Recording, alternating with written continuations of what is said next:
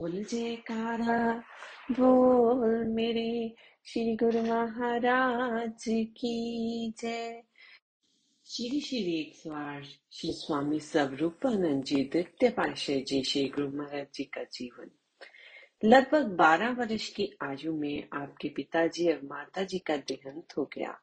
आपके भाई दुकान का कार्य व्यवहार करते थे उन्होंने सोचा कि शायद अब आप उनके कार्य व्यवहार में सहायता देंगे, परंतु आप तो अनामी लोग से सत्यता के व्यापारी बनकर आए थे। संसारिक उलझनों के नहीं, यही कारण था कि आप कभी भी इस ओर ध्यान न देते थे।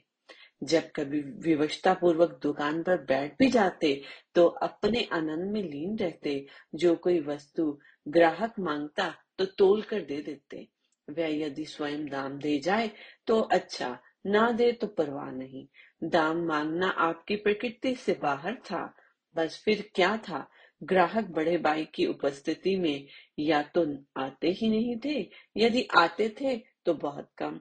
जब आप दुकान पर उपस्थित होते तो दुकान पर भीड़ जमा हो जाती।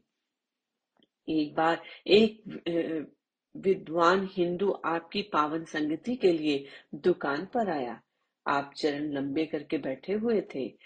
उसने ज्यों ही श्री चरण कमलों में चक्र तथा महापुरुषों के लक्षण युक्त रेखाएँ देखी तो सोचने लगा, ये क्या? इन्हें तो बादशाह होना चाहिए था। ये इस छोटी सी दुकान पर कैसे बैठे हैं? उसे आश्चर्य हुआ, परंतु वह इस रहस्य को जान न सका कि शहनशाह तो इनकी चरण रज की तुलना भी नहीं कर सकते। एक दिन बड़े भाई के रोष करने पर आप दुकान छोड़कर आध्यात्मिक व्यापार के लिए चल पड़े। आपकी महिमा का वर्णन किस प्रकार से किया जाए?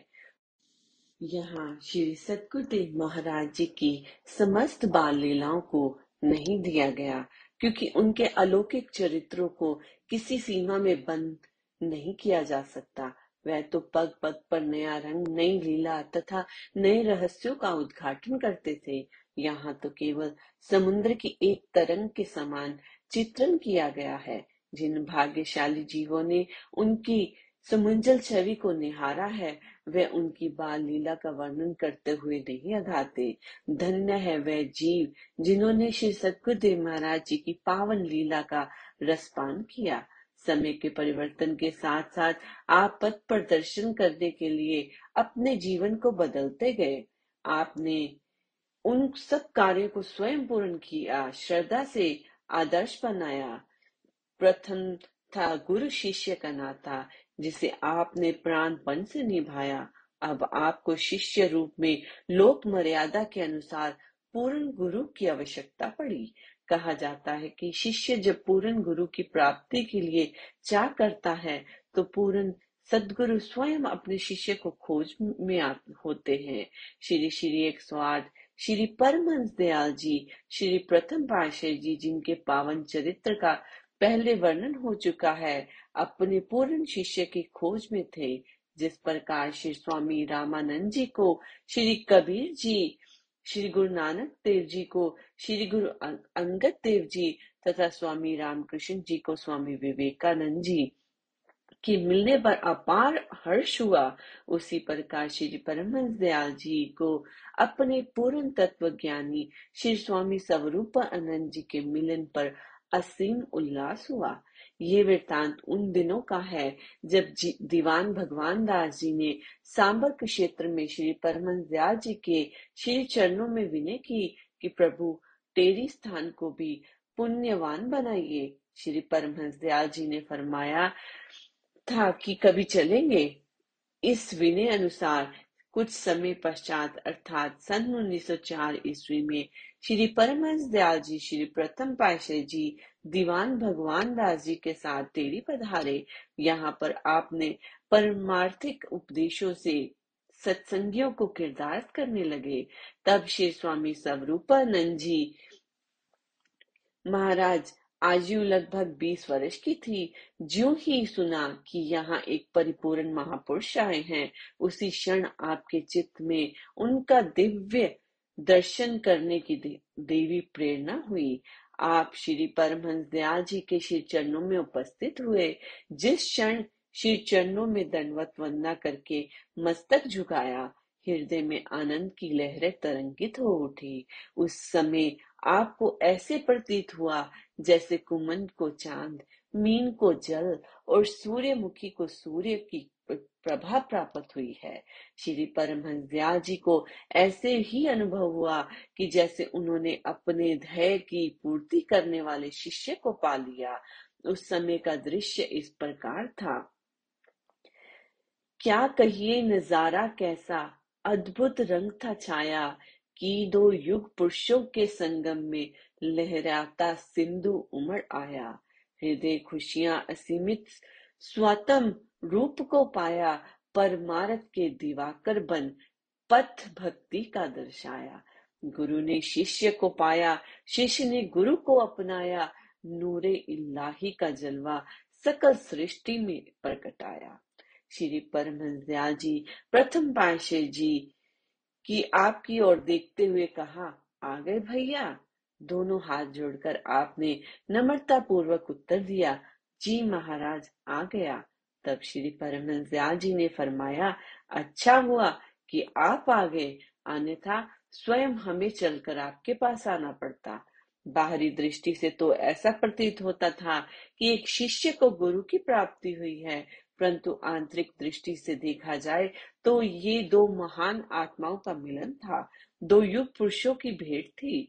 इन अद्भुत दिव्य शक्तियों के मिलन से श्री परमहंस अद्वैत मत की नींव सुदृढ़ हो गई। जिस उद्देश्य को लेकर श्री परमहंस दयाल जी ने टेरी में प्रधापन किया, वह पूर्ण रूप से फूला और फला। टेरी में दीवान साहिब की विनय तो केवल कारण मात्र थी वास्तव में श्री परमहंस दयाल जी अपने तंदुरु परम शिष्य को पथ प्रदर्शक बनाने आए थे। वह जन जन में नव जीवन का संचार करने आए थे। इस दिव्य पुरुष की ये श्री परमहंस दयाल जी ने से प्रथम भेंट नहीं थी, अपितु धुर दरगाही सम्मिलन था। ये घटना श्री परमहंस दयाल जी, श्री पहली पाशाह जी के महान व्यक्तित्व का स्पष्ट प्रमाण प्रस्तुत करती है तथा इससे ये भी ज्ञात होता है कि पूर्ण पुरुषों का पार्श्विक प्रगाढ़ आत्मिक संबंध हुआ करता है। वे एक दूसरे को प्रथम दृष्टि में ही पहचान जाते हैं। उसी दिन श्री सतगुरुदेव महाराज जी श्री दूसरी पाशा जी ने श्री परमहंस दयाल जी से विधिवत गुरु दीक्षा ग्रहण कर ली। इसके पश्चात भजन अभ्यास में पहले से भी अधिक निमग्न हो गए।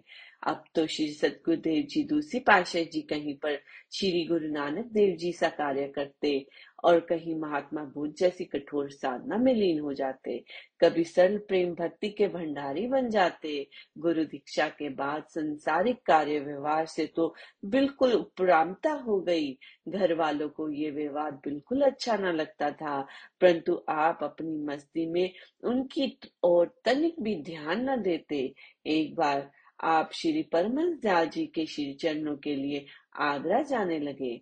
आपके भाई साहब जी ने कुछ व्यापार के लिए आपको दिए, पैसे दिए कि आगरा से लौटते हुए कुछ सामान भी लेते आना, जो आध्यात्मिकता के व्यापारी हों, उन्हें संसार की अनित्य वस्तुओं से क्या प्रयोजन? सब धन परमारथ में लगा दिया। अर्थात चुपचाप ही उस धन को आगरा में लंगर के लिए खर्च कर दिया।